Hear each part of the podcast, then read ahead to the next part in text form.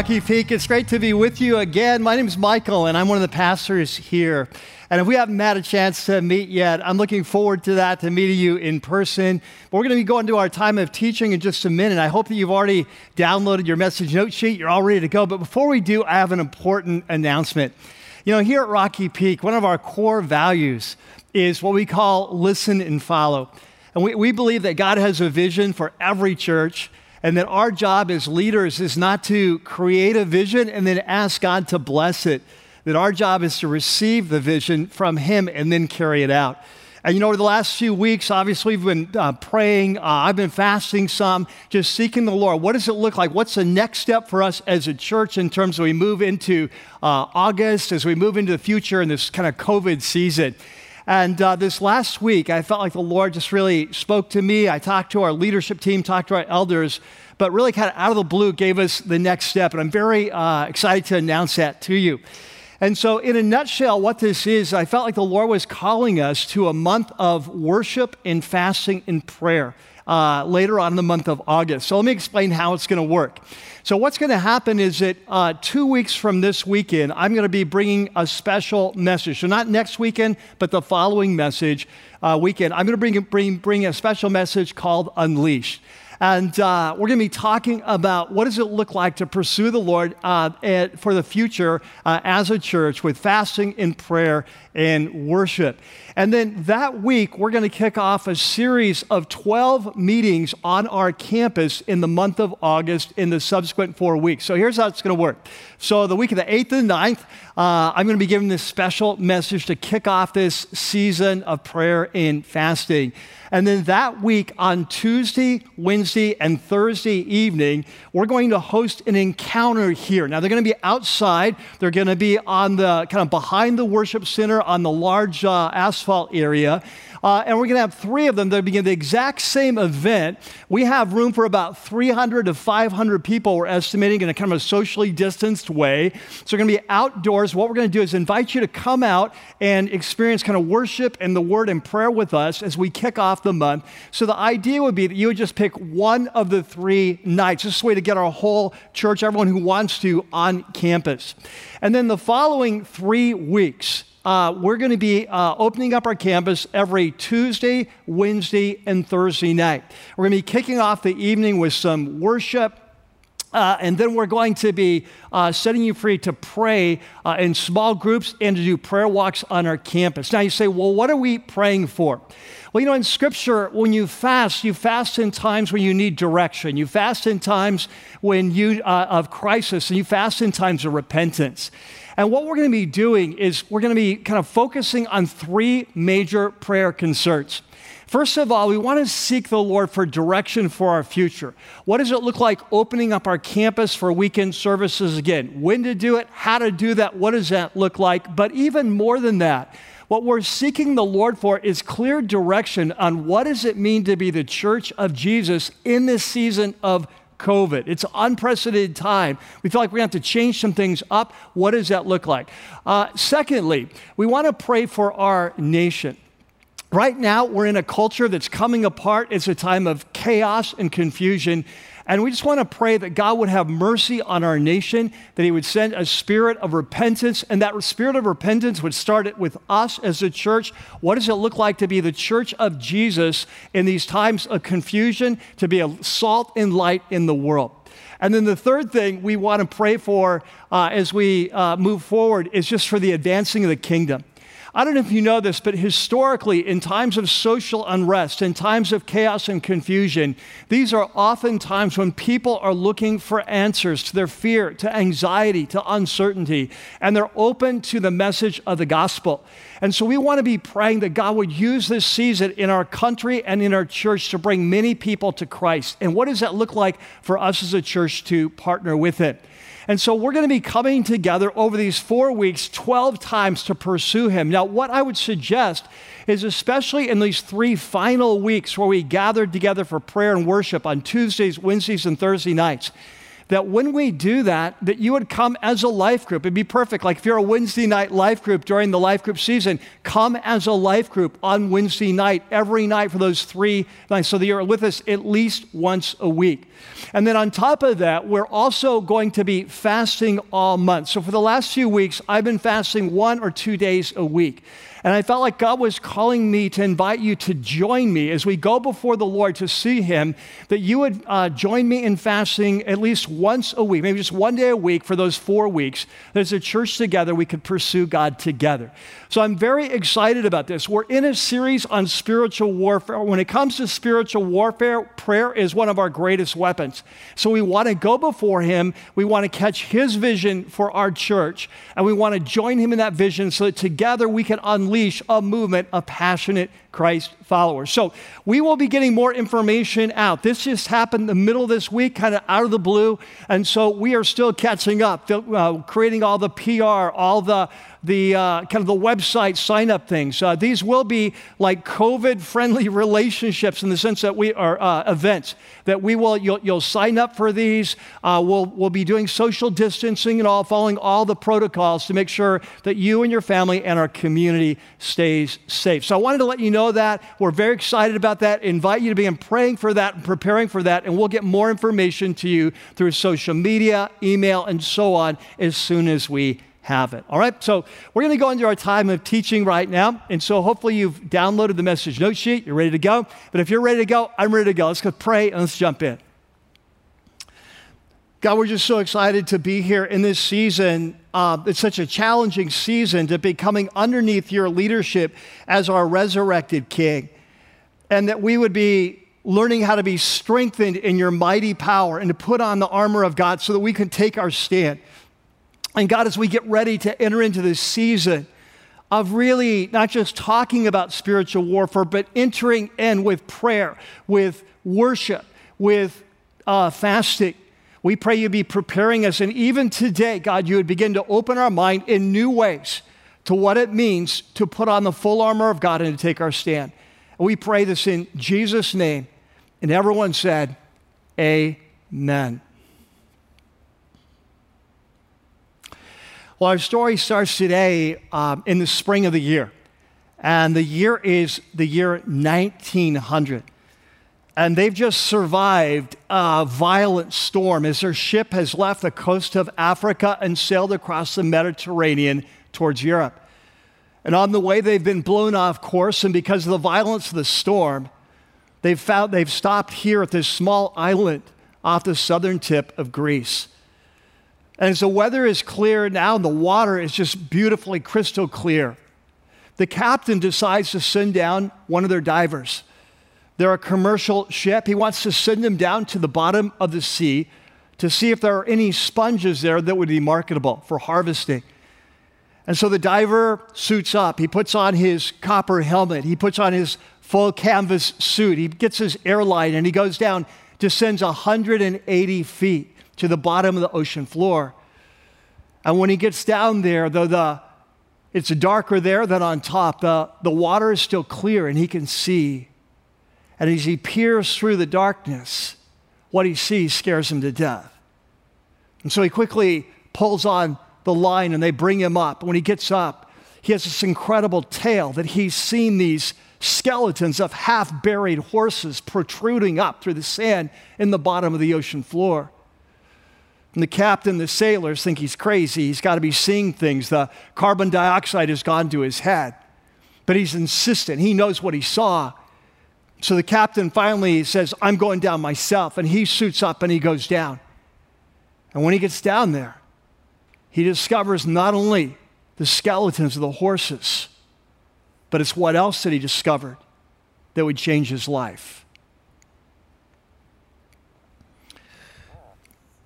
Well, today we continue this journey, this series that we've been in the last uh, five or six weeks called The Resurrected King Spiritual Warfare in Times of Challenge.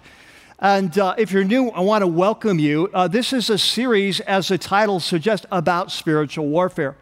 And one of the lessons that we've learned is that when we come to Jesus, we cross over an invisible line, we cross kingdoms, and we enter into a, a new level of spiritual warfare. And that, that spiritual warfare for the life of the believer is not just an occasional event, it's more than a, uh, just a kind of a sidebar experience of the Christian life, that it really, in many ways, defines what it means to be a follower of Jesus. And so throughout this series, we've gone to our key passage. It's in Ephesians chapter 6, the last chapter of Paul's letter to the Ephesians, where Paul says that as followers of Jesus, we're in a spiritual battle, that the enemy is very real. He's smart, he's brilliant, he's strategic, he's powerful. And then if you want to win, the good news is we can win, but if you want to win, we have to press in, we have to tap into the power of the resurrected King who has conquered the powers of darkness through his death on the cross and we have to put on the full armor of God. And then Paul goes on to say, uh, here's how you put on the full armor. And he lists out seven pieces of armor or weapons that we need to put on or pick up if we want to win this battle. And if you were last week, we began to look at the first piece of equipment, which, we call, which Paul calls the belt of truth. And today we want to explore that more. So, there in your note sheet, you have a section that's called Spiritual Warfare, the Belt of Truth, Part 2. And so, if you have your Bibles, you have your apps, let's open up and we're going to go back to this key passage in Ephesians chapter 6.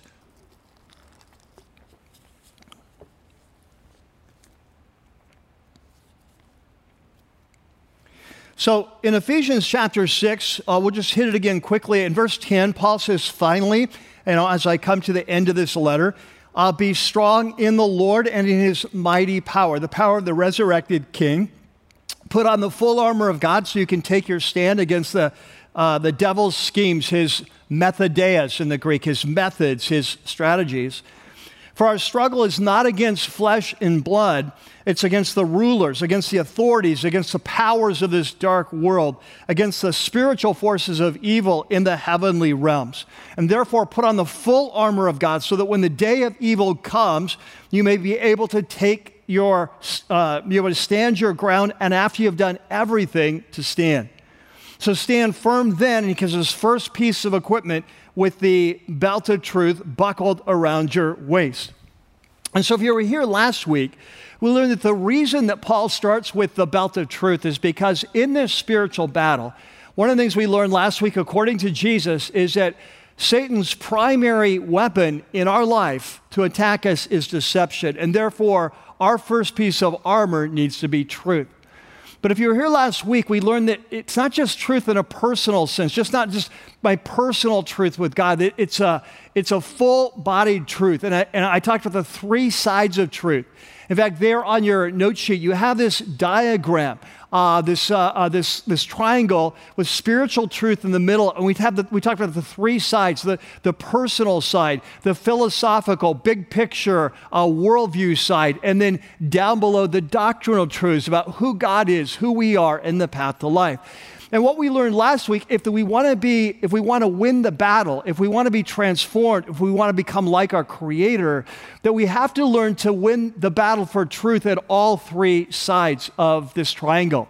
And so today, what we're going to be focusing on is this the philosophical side, this worldview side. And so to get at this, uh, I want you to turn with me to a very important passage of Scripture. In fact, in my mind, it's one of the most important passages of Scripture for us to understand as followers of Jesus, uh, of kind of how big picture truth works. And the passage is in Romans chapter 1. And so, there on your note sheet, you have a section called Spiritual Warfare, the Dimmer Switch. And we're going to be looking at Romans uh, 1 18 through 32. So let's go ahead and turn there.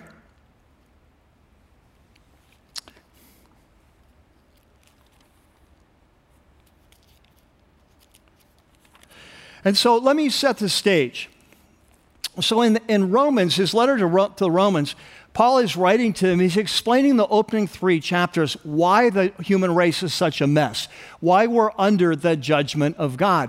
And what he says is it doesn't really matter whether you're kind of a, a, a good kid or a wild child, or whether you're a religious person, that we've all rebelled against the king in our own way. We've all created high treason against our king, and, and therefore we're under judgment, we're under condemnation.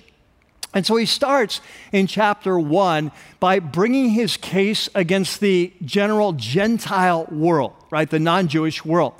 And he says that the reason we're in such a mess is because as a race, that we have rejected the truth about God that's revealed in creation. That's the core sin of the race.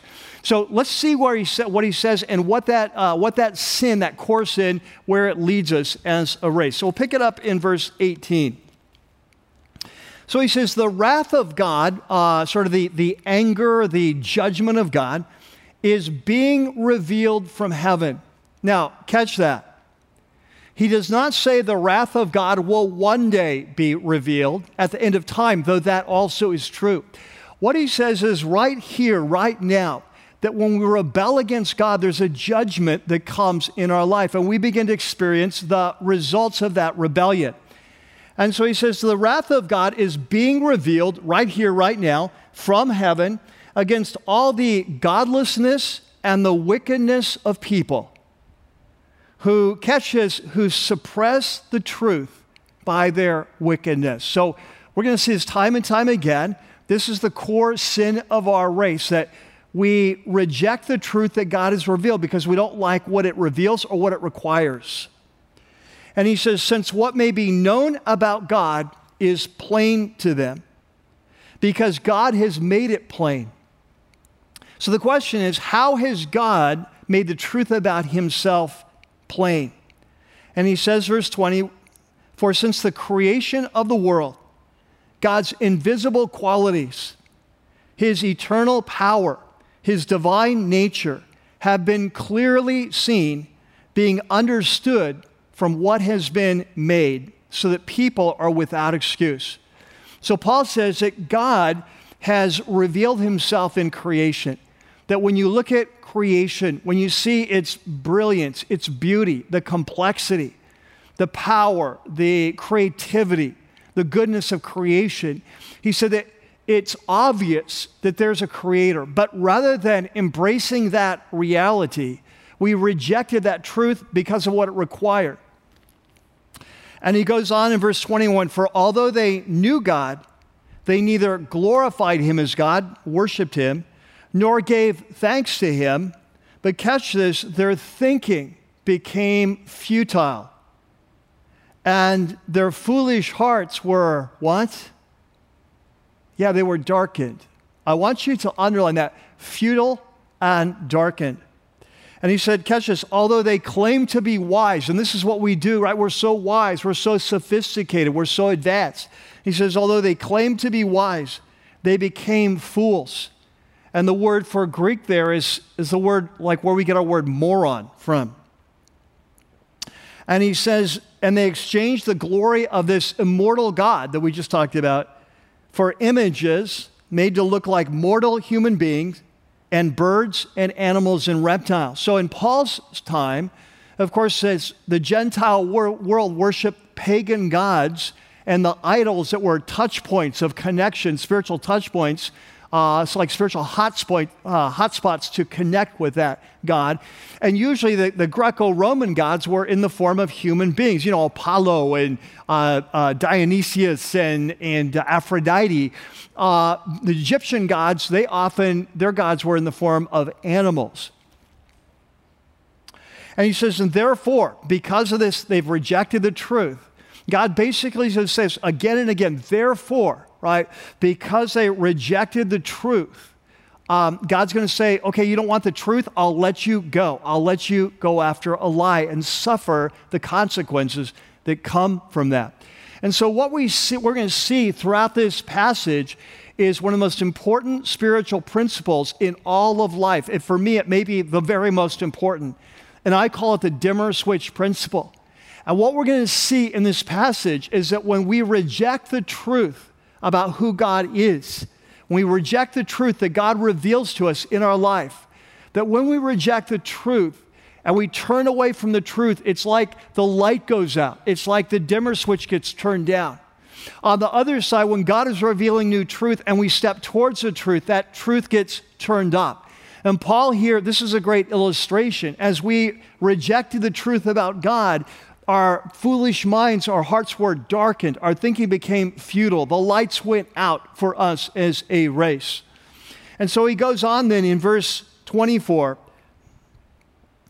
uh, Therefore, God gave them over to the sinful desires of their hearts, kind of our fallen flesh, um, to sexual impurity for the degrading of their bodies with one another. So, catch this. He says the first result of rejecting the truth about God is spiritual confusion. We create gods in our own image that allow us to do what we want to do. But that's not the end of the story because spiritual confusion will always lead to sexual confusion. So the first result is spiritual confusion, the second result is sexual confusion. And historically, there's always a, a close tie between idolatry and immorality.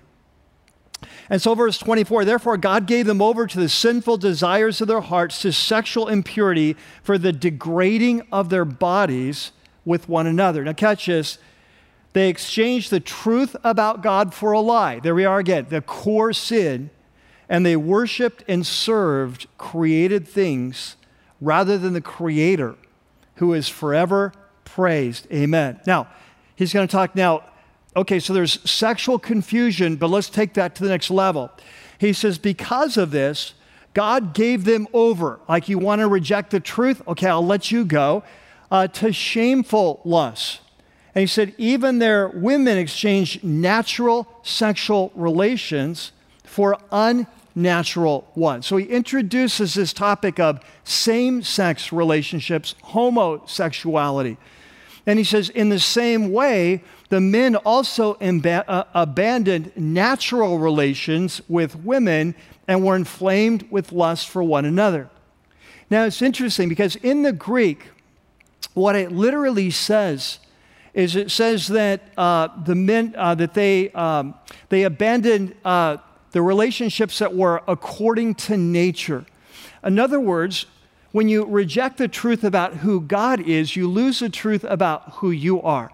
It's fairly obvious just looking at human bodies, how they're, if there's a creator, it's fairly obvious how our bodies have been designed to go together. But he says that what happened is that this confusion led to a breakdown of understanding of God's vision of sexuality. And he said, so what happened is now they're against nature.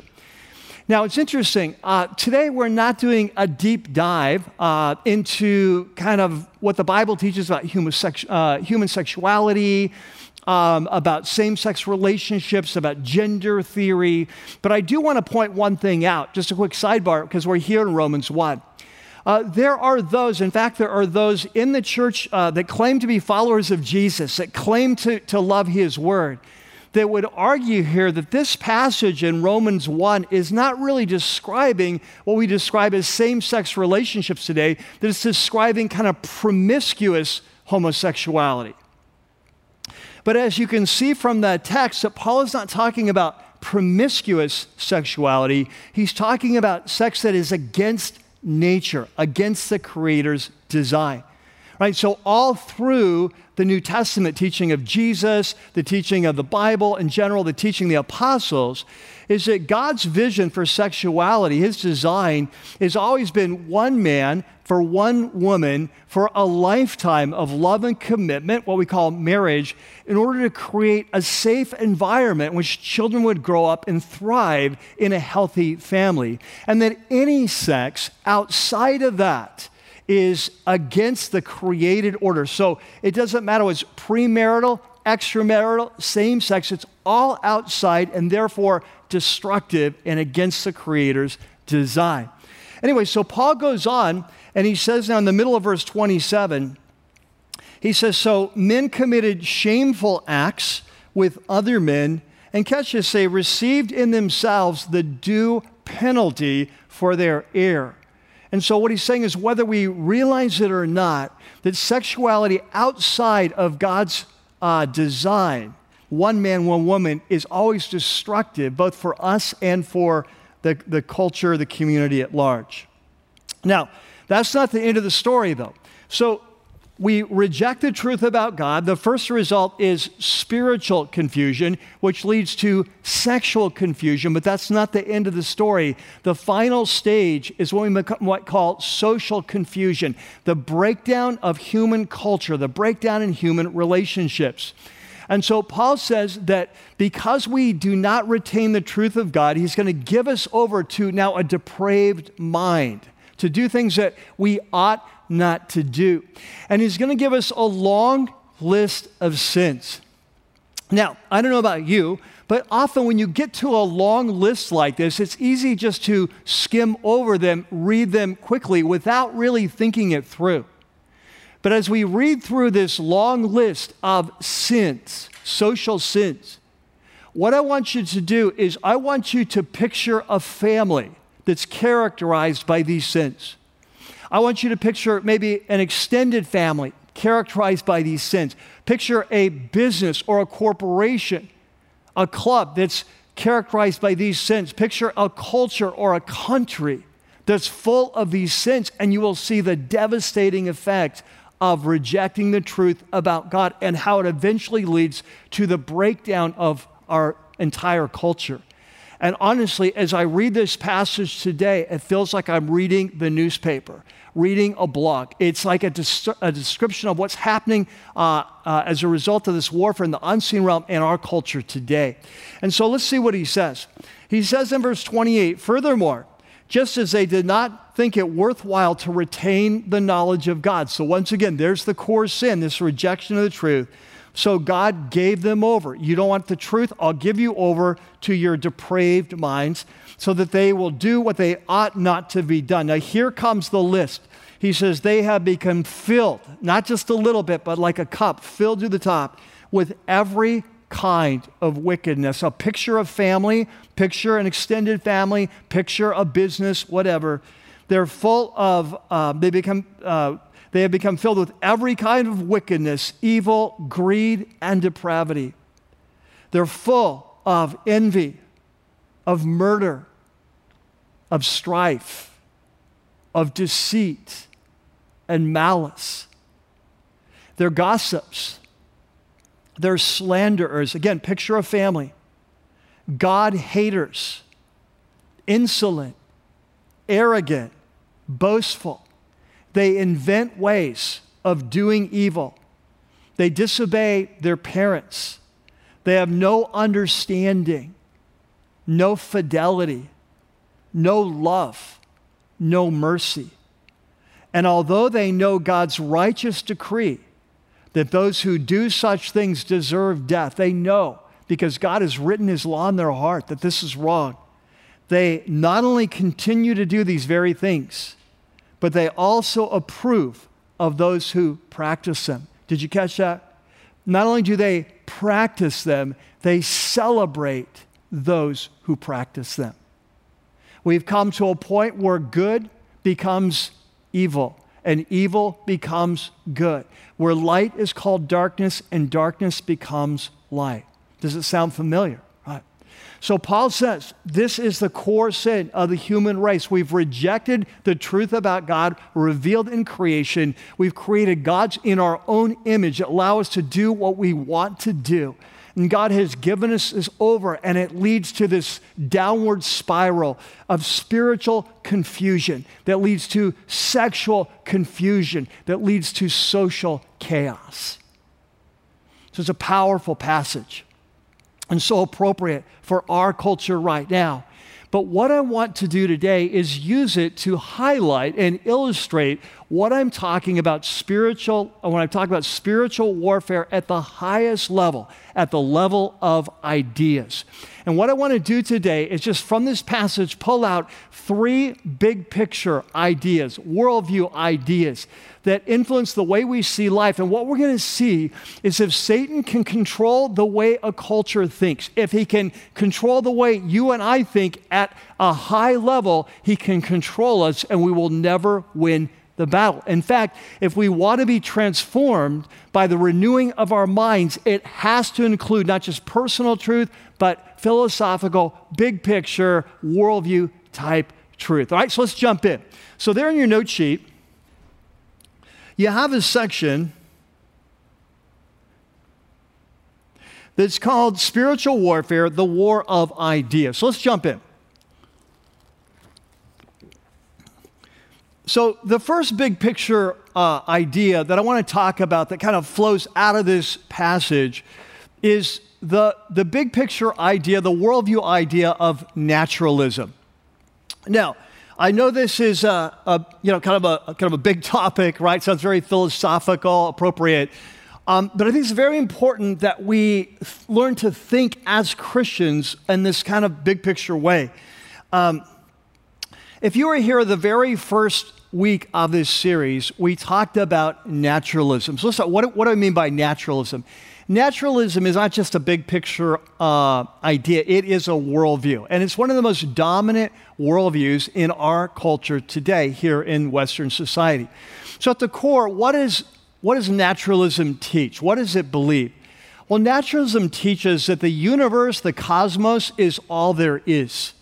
That there is no God, there is no spiritual realm, like an unseen realm that we're talking about that, that kind of physical nature is all there is. And so, all that there is, all that we can see, um, including ourselves, is just the result of the kind of forces of nature and a billions of years of random accident working together in the process, uh, in case of living life of uh, kind of a biological life, in terms of natural selection, to create the complexity, the beauty, um, the, the world that we see today. Now, this is, like I said, one of the, one of the most dominant worldviews of our time. You see it everywhere. But what many people do not realize is that this worldview, this big picture idea that there is no creator, that there's just a cosmos, and the cosmos has self generated, has created itself, has tremendous implications, not just for nature, but for all of life.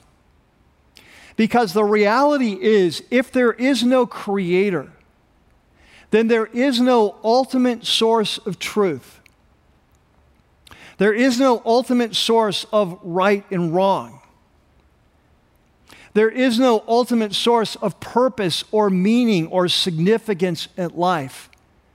And what it means is that a culture that buys into naturalism is free to redefine good and evil, right and wrong, purpose and meaning as they go. Now, what Paul is saying in Romans 1 is this goes back to the core sin of the human race. Because what Paul says is it's impossible if you look at this creation that's so large and so powerful and so intricate and so complicated and so beautiful and so complex and creative. It's impossible to look at this amazing creation and not see that there is a creator. In fact, he says this is so obvious if you have an open mind that to deny it, uh, there is for, it, for the person who denies it, there will be no excuse. Now, it's interesting. Uh, we started the day with this story, it's a true story, about this ship that uh, is blown by the winds, violent storm from, um, from Africa. They end up uh, off the southern tip of Greece in this little uh, island, Antikythera.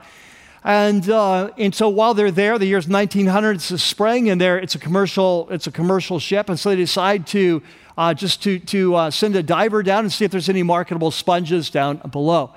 And so when he gets down there, he sees these uh, the skeleton, and of course the captain follows up and goes down. You, you know, I've told you the story, but when he goes down there, uh, he not only sees the horses, but what he sees blows his mind. Because what he's discovered on the bottom of the ocean is a Roman cargo ship from over 2,000 years to 100 years before the time of Christ. And scattered there on the ocean floor, they will discover in the coming months a hundred, over a hundred exquisite Greco Roman um, uh, statues made of bronze and marble. And so when the captain goes down and discovers this, this, this kicks off a full scale investigation by the Greek government for the next two years. And while they're exploring underwater, they come across this mysterious mechanism.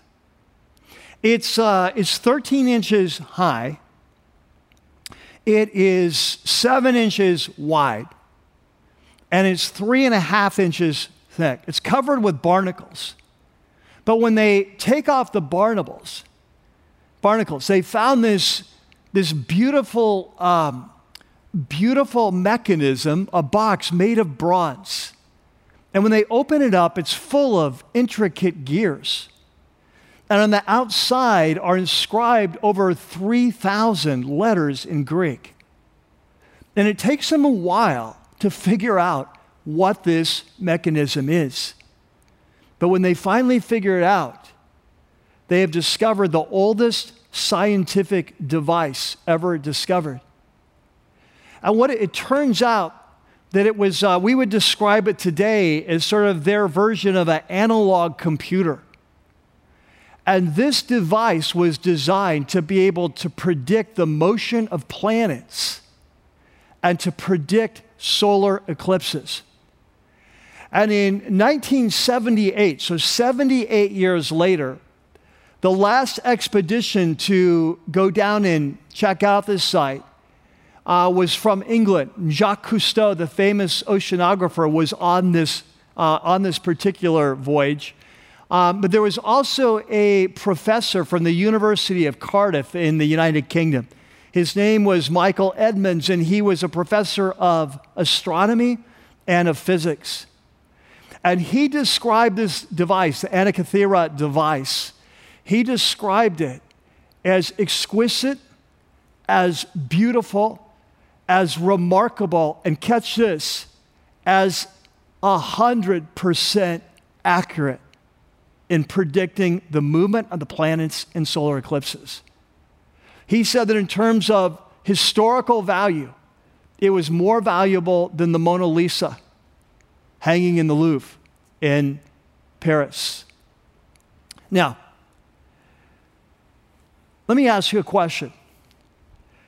So, if I were to tell you that after discovering this advice and that a panel of experts has spent years taking it apart, seeing how it works, the intricacies of all the gears, the parts holding together.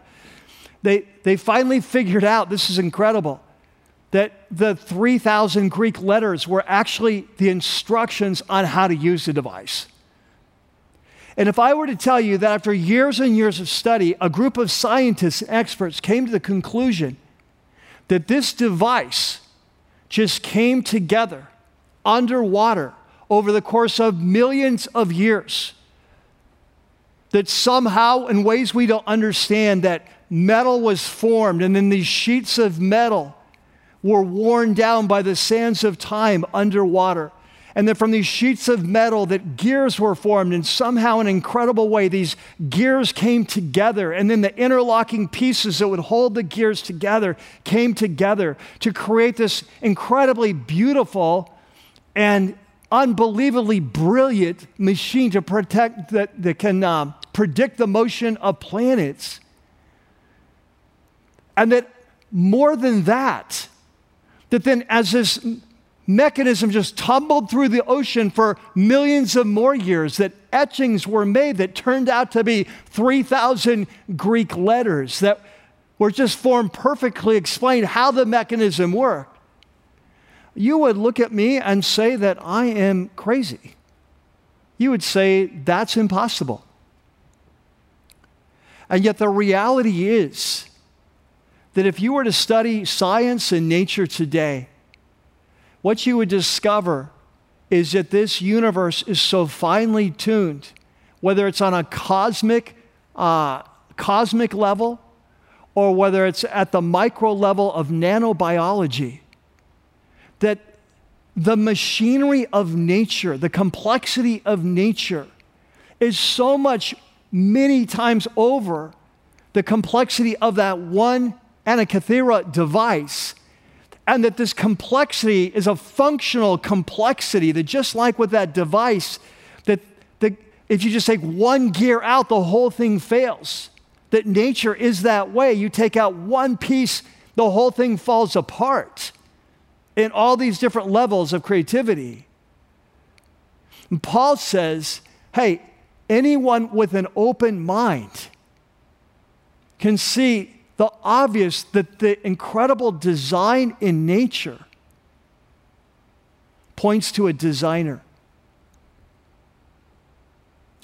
But here's the thing, and this is what I want you to catch.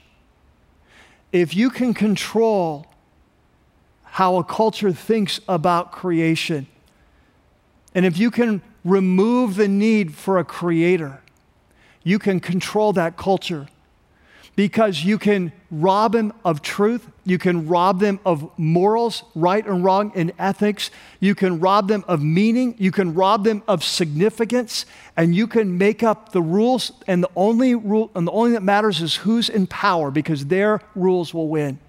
You can destroy the entire culture with that one big picture thought.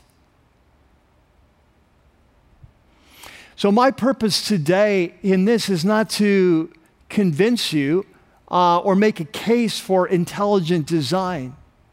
But let me tell you this that the case is there to be made. And in fact, if this is kind of up your alley, I've put uh, three books there that I would highly recommend that talk about the, uh, the in, uh, intricacies of nature at the macro level. That first book there, uh, Creator in the Cosmos. The next two on just uh, the intricacies of the way life works, the way nature works, at the, down to the nano level. Um, very helpful resources. Uh, if you're interested in learning more about naturalism or really any of the major worldviews that control our world today, the last book on the list, Universe Next Door, extremely helpful. But my, my goal today is not to make a case for intelligent design. My goal today is to see that if to understand the importance of big picture ideas. If you can control a way a culture thinks, you control the culture. And if you can convince them that the lie is a truth, you can destroy that culture. Now, the second example of a big picture truth or a big picture issue that, that flows out of this passage, a big picture idea, is the concept of spirituality.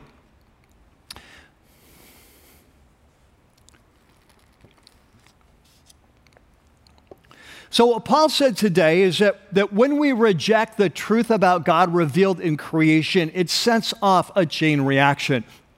And the first result is that when we get rid of God, we need to create new gods. Uh, he says that, that when we reject the truth about God revealed in nature, that our thinking becomes futile. Like we look at all this complexity at the nano level to the macro level, and we say it just happened by itself by accident over time. And a whole culture buys into that. We lose our mind. We profess ourselves to become wise, we become fools. But he says it's not just at the level of creation that when we reject the truth, that the lights go out, our thinking becomes futile, our foolish minds are darkened, and what that happens in the realm of spiritual life is that we begin to create gods in our own image that will allow us to do what we want to do. Now, here in Western culture, there are very few, um, I mean, percentage wise, it'd be a small number of people here in Western culture that are, are worshiping pagan gods. It happens today, it's growing today. But, but percentage wise, it would be small that worship pagan gods and worship them through idols as spiritual kind of hot points, places to t- connect with these gods. But what we see here in our culture is the same dynamic that we create gods in our own image. We create spiritualities in our own image that allow us to do what we want, and they, the gods come out like us, or in some cases, we are the God. And I, and I want to give you just a quick example. Like in our culture today, one of the most prevalent spiritual ideas when it comes to spirituality, to God and spirituality, one of the most common ideas is that that, that all paths lead to the same place. That it doesn't really matter whether you worship Yahweh or Allah or Jesus or Buddha or the Great Spirit in the sky. It doesn't really matter because they're, they're all really just different names for the same being or the same person, or that all paths will end up leading to the same place.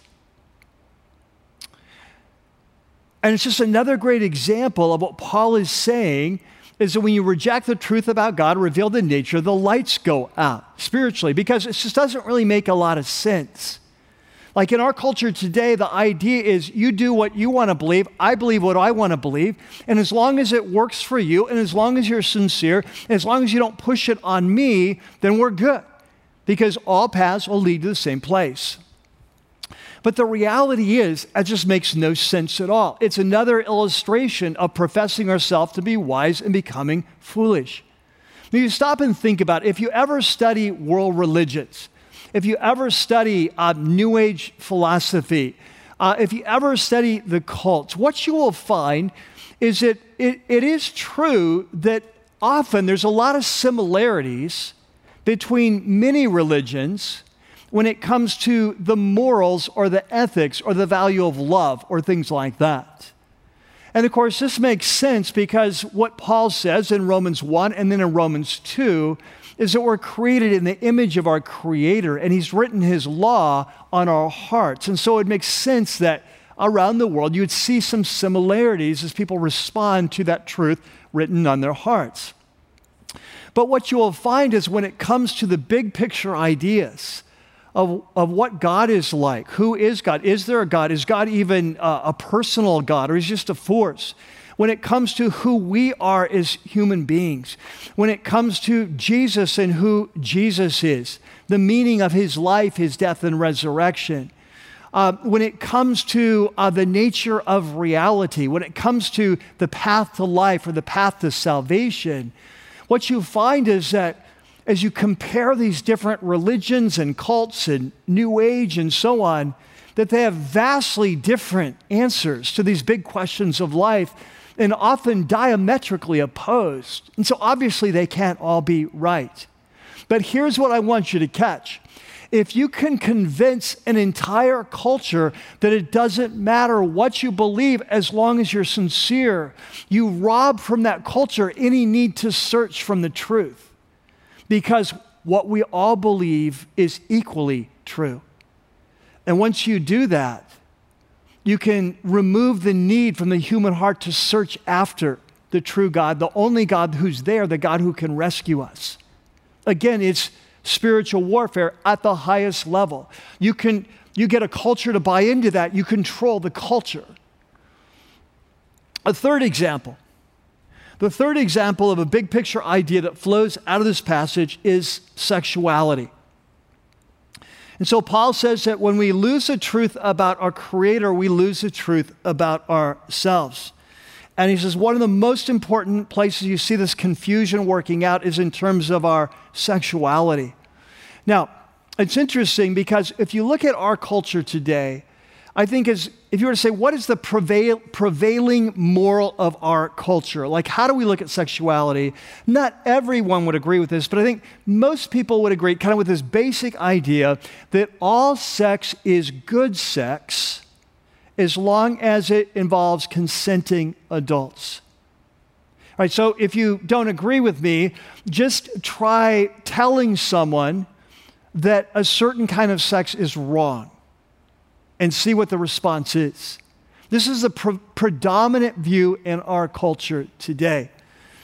And yet, Paul says, and, and the promise is, the promise is, is that this new path to this new sexuality will lead to freedom. In fact, we've gone so far as a culture that we've said, hey, we need to separate out the concepts of gender and sexuality so that we can no longer be restricted by the biological realities of our body, that we can redefine ourselves. We don't want anyone, let alone a creator, telling us we're male or female. We want to redefine our own reality when it comes to sexuality.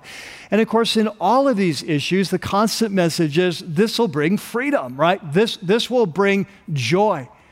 But as we've seen, uh, this will bring health to the culture. if we just all embrace this new sexuality. But this has been going on for the last, you know, 50, 60 years since the sexual revolution. And as you look at the statistics, you look at the impact of our culture, you look at the rise of suicide, you just look at our culture as a whole, this does not bring freedom. It brings the loss of freedom. As Paul says, that we degrade ourselves and we lose our own lives. It leads to destruction. And this is why Jesus, the apostles, the Bible is just so clear that if we are going to be transformed, be renewed in the image of our Creator, that one of the first steps is to reject the world's view of sexuality and to embrace the Creator's vision. But here's what I want you to catch if you can convince an entire culture that all sexuality is good sexuality, as long as it's with consenting adults, you can destroy that culture. So, what I want you to catch, there's just three examples. Of course, there are many, many more. We could talk about, we could be here forever. These are just three examples of what I'm talking about spiritual warfare at the highest level, at the level of idea. If you can control how a culture thinks, you can control the culture. And so it leads to a very important question for our life.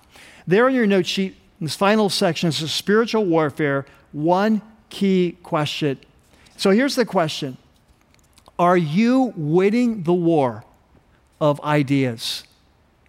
In your life, as a follower of Jesus, are you winning this war of ideas? You know, last week uh, I introduced a passage, a very famous passage from the Apostle Paul. It's in Romans chapter 12. And I put it there on your note sheet again. In Romans 12, Paul says, well, first of all, let me set it up. Uh, we just studied Romans chapter 1 as Paul begins to bring his case against the human race. This is why we're so messed up. We've rejected the truth of God revealed in creation. It's led to, it's led to spiritual confusion, sexual confusion, and the breakdown of society, societal confusion. And then in the middle of the book of Romans, he begins to talk about God's solution, the sending of Jesus to, to bear the penalty for our sin so he could be forgiven, and then the coming of the Holy Spirit to restore us. But when he gets to chapter 12, he turns a corner and he begins to say practically, okay, so you know the story of our race. Now, where do we go from here? As followers of Jesus, where do we go from here? And so in chapter 12, he says, do not conform to this what? To this world. He says, do not conform to this world. We just, we just gave three examples of how the world thinks naturalism, spirituality, sexuality. He says, Do not be conformed. He said, But be transformed. This is always God's vision that we be transformed to be like our Creator, like Jesus. And he says, But this happens by the renewing of your what? Your mind. And again, not just on a personal level, not just a doctrinal, but a worldview level. And he says, then, once your mind is renewed, you'll be able to test and approve. I love the word demonstrate or experience. You'll be able to demonstrate or experience what God's will is His good, pleasing, and perfect will. So you've come to Jesus. You were once part of a rebel race. You've been rescued by Christ. You've received the gift of His Spirit. So now it's time to be transformed. And the way you do that is you cannot be conformed to the way this world thinks. You have to be transformed by the renewing of your mind. And as your mind is changed, you'll begin to experience God's incredible will for your life. It's good, it's pleasing, it's perfect, but you have to have your mind transformed, renewed. Now,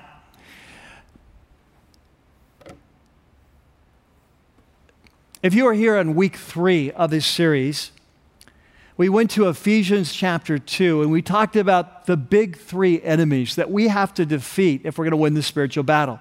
It was the world, the flesh, and the devil. And as we broke down each of those three, the world, the flesh, and the devil, I introduced you to a scholar by the name of Clinton Arnold. He's a New Testament scholar. He's the dean of students at Biola. he uh, university here in Southern California. He writes a lot on the topic of spiritual warfare, both from a scholarly and a kind of a, a popular level. And so, in that in that uh, chapter, in chapter two of Ephesians, uh, Clinton Arnold, in his commentary, his scholarly commentary on Ephesians 2, he describes what it means when we talk about the world, the world, the flesh, and the devil. And so I put a quote here from that commentary. This is what he says The age of this world, that's a quote from Ephesians 2, is the unhealthy and ungodly, now catch this, social, cultural, economic, and political environment in which we live. It represents organized evil in the form of peer pressure, ideologies like naturalism, right? Uh, systems and structures that provide us with a script for living life totally apart from God and His purposes. And this is what we've seen today. Three examples, right? Naturalism, this version of spirituality, this version of sexuality. These are scripts. This is how you should live. You live as if there's no creator. You make up your own rules. You make up your own right. You make up your own uh, wrong. You create a God in your image. You live sexually any way you want to, whatever you think will make you happy. This is the message our world is giving to us 24 7. And Clinton Arnold says that is the world. And if we're going to be transformed, we have to be transformed, not just to the level of our personal relationship with God, and not, as we'll talk about in the future, of just our doctrinal understanding, but we have to be transformed at the level of these big picture ideologies that Satan uses to control our culture. So, the question I have for you is Are you winning the war? What determines what you believe about life? Is it the Word of God that is reshaping your mind in areas like creation and spirituality and sexuality and a million other areas, right? Like he said, politics, economics, ideologies. Is it the Word of God that's shaping your mind? Is your mind being conformed to Christ or is your mind being conformed to the culture? And here's the thing unless we learn to win the war of ideas, our minds will never be renewed and we will never be transformed and experience the will of God that's good, pleasing, and perfect. Let's pray. Fathers, we come today, we just feel a need for your spirit. God, our world is, is pressing in around us increasingly. And as followers of Jesus, Lord, we need, we, we need to rise up and be a light in a dark place, which will take tremendous courage, but also tremendous clarity. And so, God, we pray that this week, as we examine our lives, perhaps as we do the summer study, that you would help us to see where our minds are being more conformed to the culture than to Christ, and how that's robbing us of the transformation that you came and died to give us. And so, Father, we pray that as we bring our lives, like this song says, we'd pour out our heart to you as an offering, and that you would teach us what is true. And we pray this in Jesus' name. And everyone said, Amen.